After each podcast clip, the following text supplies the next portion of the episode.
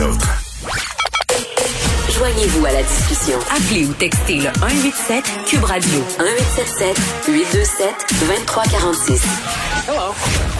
Alors, réaction de la ville de Montréal par rapport à cette inspection éternelle qui a eu lieu au restaurant euh, Park. On vient de parler au chef Antonio Park et on nous répond à la ville euh, ben écoute que la que la visite a été menée dans les règles de l'art. Euh, on a noté qu'il n'y avait pas vraiment d'infraction il y a une liste de recommandations, on en a lu quelques-unes entre autres tantôt, mais comme on nous rappelle hein, c'est un restaurant spécialisé dans la préparation d'aliments crus. On a des tartares, sushi, tataki, huit des produits fermentés puis ça ce sont des produits à haut risque donc, ce qu'on nous dit à la ville de Montréal, c'est que l'inspectrice qui a procédé aux vérifications euh, pour ce genre euh, de procédé a fait son travail. C'est une procédure régulière euh, qui vise à assurer la protection du consommateur. Bon, ça c'était pour la cassette. Voilà, j'ai fait j'ai fait mon travail. Maintenant, passons aux choses sérieuses. On accueille Pierre-Yves McSwain pour nous parler de son nouveau livre Liberté 45. Salut Pierre-Yves.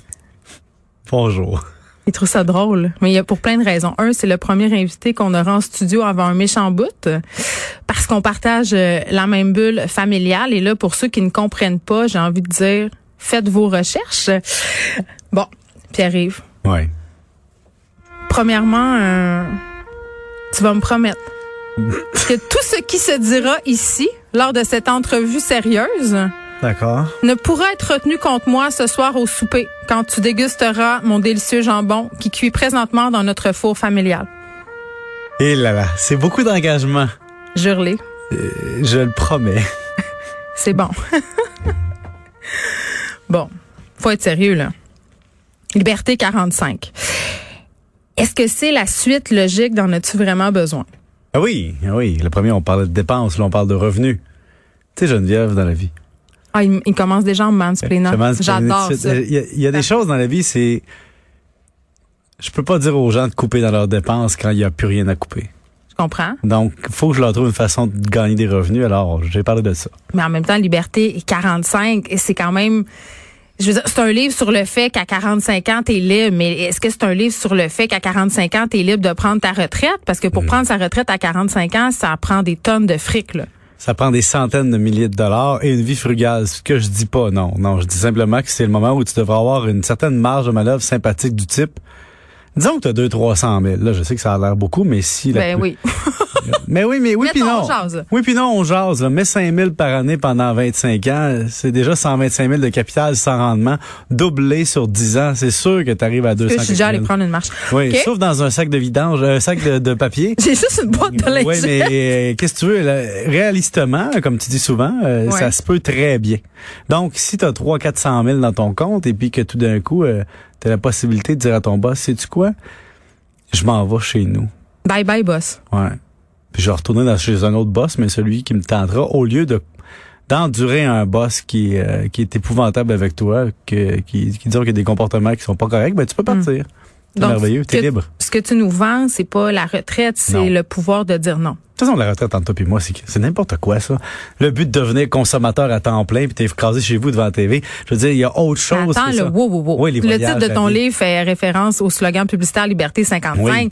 Puis je pense que ce qu'on nous a vendu collectivement quand on nous parle des retraites, c'est un bateau, un chalet, aller en voyage. Mm-hmm. C'est ça qu'on nous vend. Donc c'est pas plate la retraite, là, c'est le fun.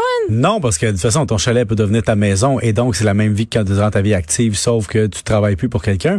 Mais non, moi, c'est juste la, liberté que je, que je vends pas, en fait, que dont je fais la promotion. Mais t'avant, en fait, avant combien? C'est combien ça? 24,95. Non, mais t'avant, arrête. Euh, mais je la vends pas. Moi, je vends, je, je fais la promotion de la liberté qui se vend à travers un produit culturel. On dirait un gourou. OK. tu dis, euh, dès le départ dans ton livre, tu proposes pas de recettes infaillibles. Tu proposes aux gens de mettre en pratique euh, un modèle, un système le plus tôt possible dans sa vie. Euh, puis pour ce faire, tu dis qu'il faut appliquer les principes de la VEI. C'est mhm. quoi ça, la VEI? La valeur, l'épargne et l'investissement. Disons, la valeur, c'est le plus important à commencer parce que pendant ta vingtaine, c'est facile d'être attiré par le plaisir et la, la luxure. Ben, euh, durant la trentaine aussi. Oui, et, et, mais c'est tellement les années où on est capable de se donner, qu'on est capable de se sacrifier pour un boss, de développer des compétences, d'apprendre une autre langue, de de travailler gratuitement sur des choses pour développer des aptitudes puis mm. puis t'as pas d'enfant pattes normalement je sais que toi avais déjà une enfant dans moi je viens des régions hein, fait que j'ai accouché bien jeune t'as accouché bien jeune de ta première mais quand même normalement en moyenne en Amérique du Nord t'as le temps de réfléchir un peu puis de mm.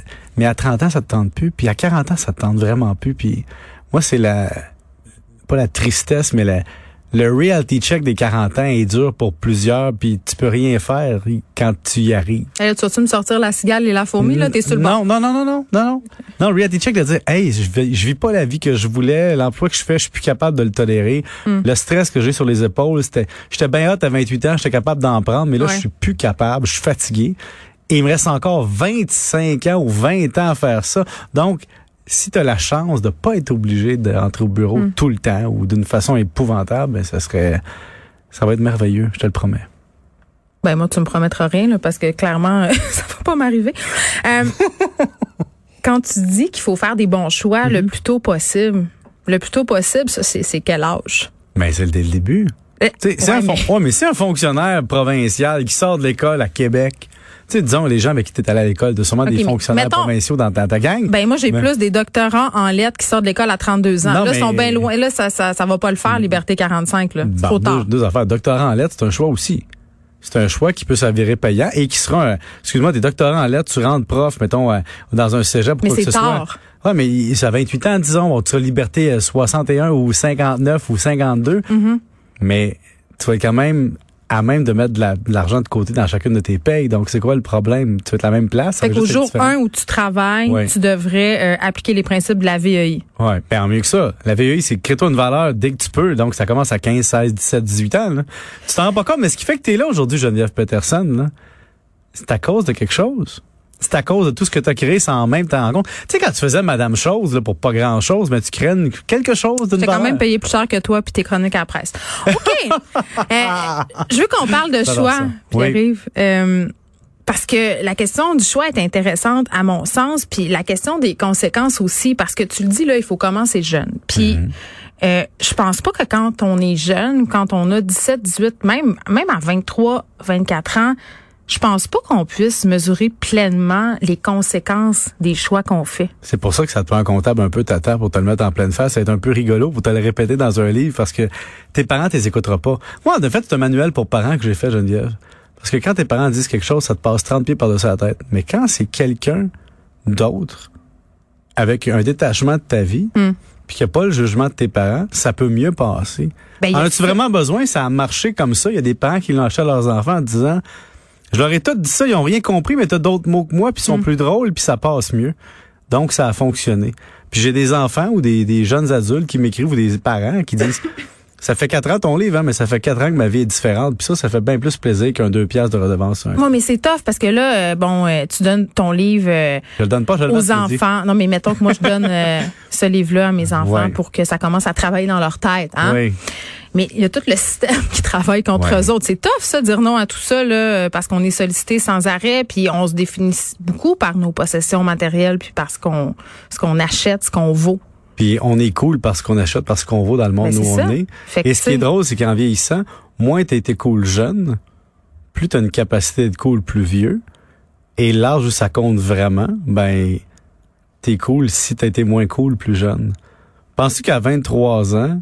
non, je pense pas que t'étais cool à 23 ben non. Mais c'est quoi? Je pense qu'il y a aussi une différence entre toi et moi. Toi, t'as toujours été cool. Alors, mais non, tu peux pas, tu peux pas imaginer ta vie à 22 ans uncool. Alors qu'un comptable, nous, on est habitué à se faire taquiner alors qu'on sait très bien dans le fin fond hmm. qu'on fait la bonne chose. C'est peut-être ça qui nous aide, les comptables. C'est ben, que nous, on sait, on sait que notre revanche va venir, puis elle arrive. Tu comprends? On arrive et, tu sais, les, les, taquins qui nous taquinaient qu'on était pas cool parce qu'ils étudiaient en lettres, là, ils nous trouvent pas si pire à 40 ans puis ils font comme, ah, finalement, vous êtes des pas pires gars cool, les CPA. tu peux encore taquiner, euh, Pierre, tu passes ta vie à répondre euh, à plein euh, de commentaires haineux sur Facebook. Mm-hmm. ton passage à tout le monde en parle. Il là là. Ouais, vas-y, fais jouer l'extrait. Non, non, non. Ben, on va en faire jouer un, mais t'as peu, là. moi, je l'ai regardé l'entrevue, euh, puis je te connais bien, tu sais. Mhm. Je le savais en l'écoutant que ça allait euh, susciter beaucoup de réactions. Tu savais, tu me l'as dit quand je suis rentré dans l'auto. Ouais. Je suis rentré dans l'auto là. Mais t'as suivi aucun de mes conseils. Qu'est-ce que tu veux? Comme d'habitude, mais peut-être que tu m'avais dit de me teindre en blonde. Je dis ben non, je me teindrai pas en blonde. Non, mais semblant que tu t'es fait reprocher euh, ton ton condescendant, euh, entre autres. Puis je veux qu'on écoute un extrait. Dans le premier livre qui dit, je dis au monde, coupez dans vos dépenses. C'est bien le fun, mais je dis au monde, si tu peux couper dans tes dépenses, si t'as pas de revenus, t'es pas plus avancé. Et il y a plein de gens qui me disaient, ouais, mais Pierre-Yves, moi, je gagne le salaire minimum, j'ai 45 ans. Ah, pourquoi? La valeur, c'est ce que tu dois développer jeune. Et l'erreur qu'on fait souvent dans le développement de valeur, c'est qu'on oublie qu'il faut pas être saltimbanque. Moi, quand les parents disent à leurs jeunes, hey, dans 20 puis 30, là, vois du pays, voyage, profite, travaille d'un café, sois saltimbanque. C'est le pire conseil que tu peux y donner. Pierre-Yves, mon amour, comment te dire? Tu l'as dit. Ouais. Les gens sont quand même sans arrêt sous cette impression, puis à la limite, je les comprends, que tu es juge, que tu leur fais la morale, que tu es en train de leur dire, ben voici la seule façon de vivre, puis si tu vis pas de même, ben t'es un épais. Non. C'est plaignez-vous pas si vous faites des choix qui vous amènent ailleurs. Mais je suis d'accord avec toi que ça peut avoir l'air pas sympathique. Je m'écoute, là. Puis je disais, il est baveux, le petit bondi. Mais on est dans un contexte où tout le monde en parle d'habitude, c'est hop la vie. Moi, j'arrive sur un plateau où j'étais pas là 15 minutes avant, en direct. Il euh, y a pas de public. Euh, c'est terne, on met un petit peu de joie. Puis là, ben, je dis, il y a des mots qui déferlent plus vite dans ma tête que dans la réalité et je me dis hmm. tout ce que je veux dire c'est que le salaire minimum c'est une règle pour sauver le monde qui pourrait être exploité par le système. On veut leur donner une paye minimum mais mais tu as aussi dit que si tu gagnais le salaire minimum tu pouvais oublier l'indépendance financière. C'est vrai je, je j'ai pas le choix de vous dire ça. Parce que le salaire minimum c'est mais les gens ont l'impression que tu es en train de dire que les gens qui travaillent au salaire minimum ont moins de valeur humaine que les autres qui ont une valeur monétaire plus élevée. Tu comprends ça? Et ça c'est la preuve que les gens qui me critiquent n'ont pas encore lu le livre parce que dans le livre c'est marqué il, y a la valeur marchande, puis je dis que le salaire minimum, c'est une fatalité, mais que c'est pas un jugement humain, puis ça enlève aucune valeur à ce qu'ils sont. Hmm. C'est qu'ils sont mal rémunérés par le système. Et si tu es mal rémunéré par le système, tu peux pas être au-delà de la moyenne et d'autres te dégager une marge de manœuvre. Et ça, c'est factuel. Par contre, vous aurez beaucoup d'aide de l'État quand vous aurez des enfants puis d'autres choses, mais hmm. au niveau de l'indépendance puis de la liberté, ça arrivera pas s'il n'y a pas de changement de valeur. Mais c'est un sujet sensible au Québec, l'argent. Puis on est comme pas à l'aise avec ceux qui en parlent euh, de façon ouverte, décomplexée, et ceux aussi qui affichent ouvertement leur réussite. C'est quand tu parlais euh, de tes placements, que tu as dit le chiffre 100 000 dollars, sur Twitter, c'était la folie. Est-ce que c'est drôle quand même quand tu y penses parce que j'ai déplacé 100 000 dollars, Geneviève. Je n'ai pas mis un nouveau 100 000. Tiens, là 100 000. Non, mais juste l'avoir le 100 000 ben oui, mais, Ta réponse est déjà tellement. N'importe qui qui a un régime de retraite au Québec a 100 000 se demander dans son régime facilement. Donc c'est juste que moi je suis un travailleur autonome, donc je contrôle 98% de mon régime de retraite et donc je peux déplacer 100 000 comme vous, vous l'avez pas déplacé, c'est votre conseiller financier qui l'a fait. Ouais, ben j'ai envie de te demander si tu es victime de ton succès. Euh, Parce que tu es enfermé dans un personnage. D'ailleurs, on t'a présenté comme Pierre-Yves Le Chip, ouais, t'es pogné là-dedans. Parce que je parle d'argent, le monde n'en parle pas, puis je parle d'économie, puis je parle de rationaliser, puis je parle de hmm. prendre soin de ses affaires. Moi, je trouve pas ça cheap, je trouve, je trouve ça brillant. Puis d'ailleurs... Mais pourquoi on essaie de, comme ça de te prendre en défaut, tu penses? Parce que c'est parce que c'est comme un curé, on veut qu'il y ait de quoi sur sa soutane. Puis moi je ben moi je sais que t'as quelque chose sur ta soutane. Oui, je sais, mais je suis comme un curé de l'épargne, tu comprends ah. mais, mais mais je juge pas le monde, juste quand et moi, je reçois des courriels de détresse chaque jour. Est-ce que les gens ils réalisent que c'est pas juste une question d'être cheap, c'est une question de c'est notre réalité, ça paye notre loyer, mm. notre vie, nos voyages, notre, notre, avenir, Geneviève? Ton avenir, mon avenir, dépendant de la qualité économique qu'on a. Mais je veux qu'on en parle des courriels parce que je suis bien placée pour savoir que t'en sois beaucoup. Beaucoup de personnes euh, te demandent euh, conseils, te parlent de leur situation financière. Puis ça me surprend tout le temps de voir à quel point ils vont dans le détail. Tu mm-hmm. dévoiles des trucs très très intimes. T'es comme le gynécologue euh, de l'argent. C'est ça. beaucoup de personnes te demandent s'il est trop tard c'est à partir de quand qu'il est trop tard? À partir du moment où tes objectifs sont trop gros par rapport à ta capacité d'épargne. Si tu comme Jésus, là. C'est comme une parabole. si tu me dis, je donne un exemple. Une dame, l'autre fois, qui m'écrit 58, 59 ans, qui me dit, bon, comment je, je fais pour une belle retraite? J'ai pas commencé. Je fais pas de miracle. Je suis pas Jésus. Je vais pas transformer l'eau en vin. Tu sais, ça arrivera pas. Il y en aura pas de miracle. Il y en aura pas de miracle. Mais. Mais ça te fait-tu de la peine de dire ça? Ben oui, mais en même temps, cette personne-là, je me dis, elle a vécu hey, 59 ans. Mais peut-être pas. Peut-être que c'est une, personne qui est pas privilégiée parce que c'est un privilège de pouvoir euh, avoir de la valeur. T'as raison, mais 59 ans sans épargner, ça te donne quand même l'idée que t'as pas senti la pression hmm. d'épargner pendant 59 ans. Et donc, ce 5 000 là par année que t'as pas fait pour épargner, mais t'as pas eu à le gagner non plus. Et donc, il y a une proportion. Tu sais, il y en a plein de monde qui ont pas d'argent qui disent, je suis bien heureux, moi, ça me dérange pas, c'est un minimum à la retraite, puis d'avoir une retraite, ça me dérange pas. Ben, go. Fait que toi, t'es pas en train de dire que juste cette façon-là de vivre, mais si tu veux euh, y parvenir, tu donnes des trucs. c'est que quand tu joues aux échecs, tu apprends les règles du jeu. Quand tu joues au Monopoly, tu apprends les règles du jeu. Hmm. Puis là, c'est comme si tout le monde joue aux échecs au Monopoly sans connaître les règles, puis regarde les autres jouer pendant ce temps-là, puis ils comprennent pas les moves qu'ils font. Puis demander, il y a un gars ou une fille qui a fait tous les bons moves sur la planche de Monopoly. Tu tombes sur son terrain, il y a, un hôtel, tu es obligé de payer un prix de fou. Tu dis, qu'est-ce qui se passe? Moi, je, moi, je, n'avais pas d'hôtel, je n'avais pas de terrain, je savais pas comment jouer. Ben, tu voles l'hôtel de quelqu'un d'autre. Ouais, mais tu peux aussi, tu peux aussi te marier avec quelqu'un qui a déjà des hôtels. Je vais juste pas répondre. Euh, il y a tout un chapitre qui porte sur s'enrichir sur le dos des autres. Ouais. Est-ce que tu es en train de dire qu'on est tous et toutes le parasite de quelqu'un? On est tous et tous le profiteur. Mais en fait, en écologie, je te dirais, mon professeur d'écologie, Louis Pilon, serait fier de moi. Je dirais qu'il faut soit du commensalisme ou soit du mutualisme. Le parasitisme, c'est que tu exploites quelqu'un à son détriment, tu l'unis. Mais le commensalisme, ça veut dire que tu fais de l'argent sur le dos de quelqu'un sans que ça lui dérange ou que ça lui pas Mais donne-moi un exemple.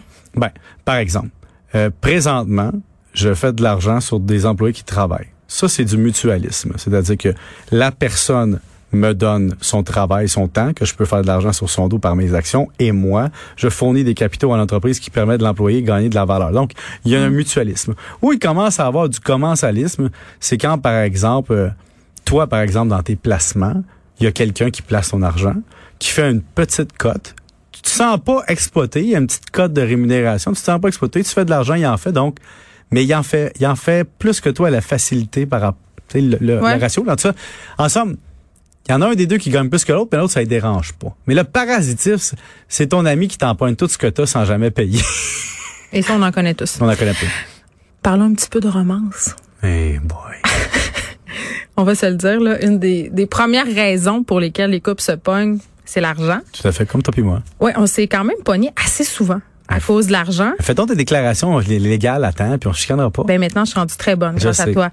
Mais quand même, euh, dans Liberté 45, il y a un chapitre qui est consacré euh, au matchage. Bon, c'est pas ce mhm. mot-là que tu utilises, là, mais grosso modo, tu dis dans ce bout-là de ton livre que c'est mieux de se matcher avec une personne qui a la même vision que toi. Ouais. Euh, que si on vise la liberté financière, c'est peut-être mieux d'être en couple avec des gens qui ont fait les bons choix hein, pendant cette fameuse période fatidique de 25 à 35 ans. Tout à fait. Pourtant, tu sors avec moi. Mais ben, je me dis... J'ai fait tous les mauvais choix. Tous les mauvais choix. Ah, Tous les exemples que tu donnes dans ton livre, là, je les ai toutes faites. Je sais. Mais la différence, tu as gagné une valeur, tu es consciente de tes erreurs et tu as un bon potentiel de rattrapage. Non, mais je veux pas qu'on parle de nous, je veux qu'on parle des couples, que c'est pas juste la théorie. Ah, mais c'est pas juste la théorie, mais attention, les couples, c'est parce que ce que je veux donner dans l'exemple extrême, hum. c'est de dire, tu peux pas avoir quelqu'un d'hyper dépensier avec quelqu'un qui pense à l'avenir, ça va ça va péter là, ça va se chicaner. Tu donnes un exemple un gars qui veut un skidoo puis sa blonde pile pour l'avenir.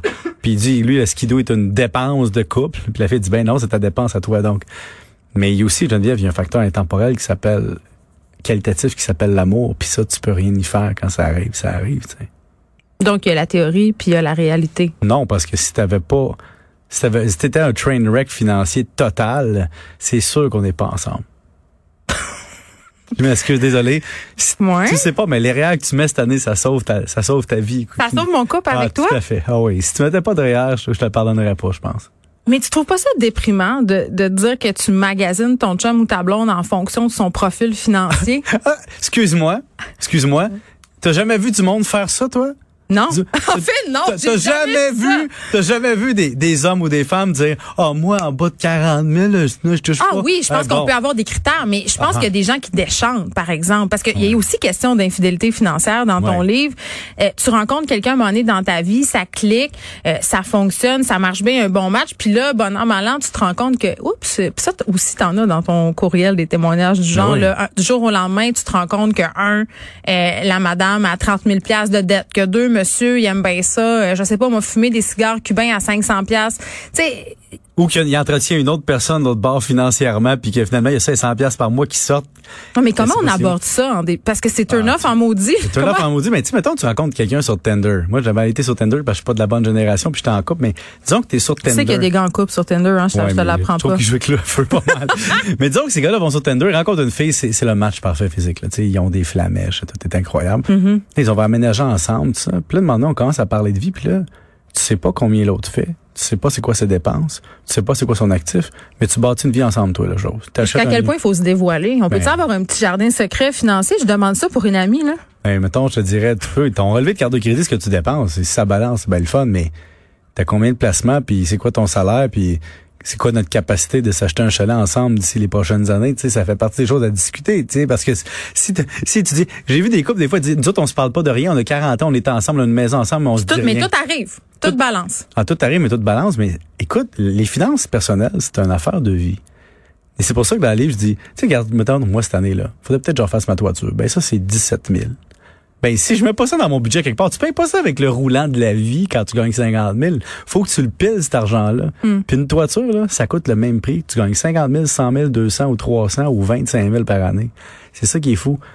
Plus tu es moins nanti en salaire annuel, plus justement tu devrais appliquer une méthode annuelle ou même une méthode sur ta vie. Et c'est pour ça que je dis ça. Ouais, mais quand on lit Tu ça. angoissé? T'as-tu ton sac Non, de je respire pas trop. Non, mais tu sais, je sors avec toi. Fait que si j'étais angoissée par ça, ça ferait longtemps que je serais morte. Mais, tu sais, un, un truc qui est frappant euh, quand on lit Liberté 45, c'est que tu pognes comme de quoi en te rendant compte que les petits gestes que tu as l'impression qu'ils n'ont pas de répercussions, ben, ils en ont quand tu les Ouais. accumules. Là, on parle pas du café, là, puis on Non, parle, non, là, on n'est pas fait. dans le moral du café. Ça, tu l'as fait dans As-tu vraiment besoin? Mais c'est quoi la pire erreur financière si on est en train de faire une planif à long terme? là? C'est-à-dire, pour se dire justement, peut-être pas liberté 45, là, mais j'ai pas envie de travailler jusqu'à 85 ans. Mettons, moi, je vais mettre ça réaliste. Ben, louer une voiture récente aux trois ans puis la changer tout le temps, ça, c'est vraiment comme, si tu gagnes un salaire moyen, tu t'en vas directement dans le trou. là. Mais les gens disent qu'ils s'achètent la paix d'esprit. Ah ouais, la paix d'esprit, ça vaut combien? C'est comme dire, je vais m'acheter un... T'achètes-tu un condo neuf à chaque année? Ben non, tu l'entretiens. Pourquoi ta voiture, c'est différent? Tu sais, les gens, ils paniquent, ils disent, ah, ça, c'est jeter de l'argent par les fenêtres, c'est un loyer, mais ils payent 400 pièces par mois à vie sur un auto. Même quand il est payé, ils veulent en avoir un autre, puis ils revendent ou ils le laissent aller. Fait que tu payes la dépréciation, mais tu profites, profites pas de la durée de vie utile de la voiture. Hey, ça, c'est drôle quand même, hein? Tu payes tout le temps une voiture neuve, tu payes plus que 40% de la dépréciation, mais tu possèdes juste le tiers de la vie de la vé- du véhicule, ou même le, le quart ou le dixième. Une voiture, Anthony, ça peut durer 10, 12, 13, 14, 15 ans. Arc. Ouais, je sais. Ah, mais ça, c'est... Ouais, mais... T'as rendu compte qu'il y a du monde que leur location d'auto leur vaut plus longtemps que la plus longue relation de couple qu'ils ont eu? Quand tu parles de mauvais choix financiers, là, tu sais, changer d'auto plus souvent, ou moins souvent que tes chums et tes blondes, mais quand en plus, Hmm. t'échanges souvent les deux, ça, c'est des mauvais mots financiers. Ça coûte cher, des changements de- d'actifs. Oui, la séparation aussi, c'est une grosse Ah, dépense. c'est la pire dépense. C'est ce que je dirais. Ouais, je peux te OK. Si on peut pas euh, viser 45 ans pour plein de raisons, euh, dont j'ai fait tous les mauvais choix, Mhm. ce qui est mon cas, on peut quand même le lire, ton livre.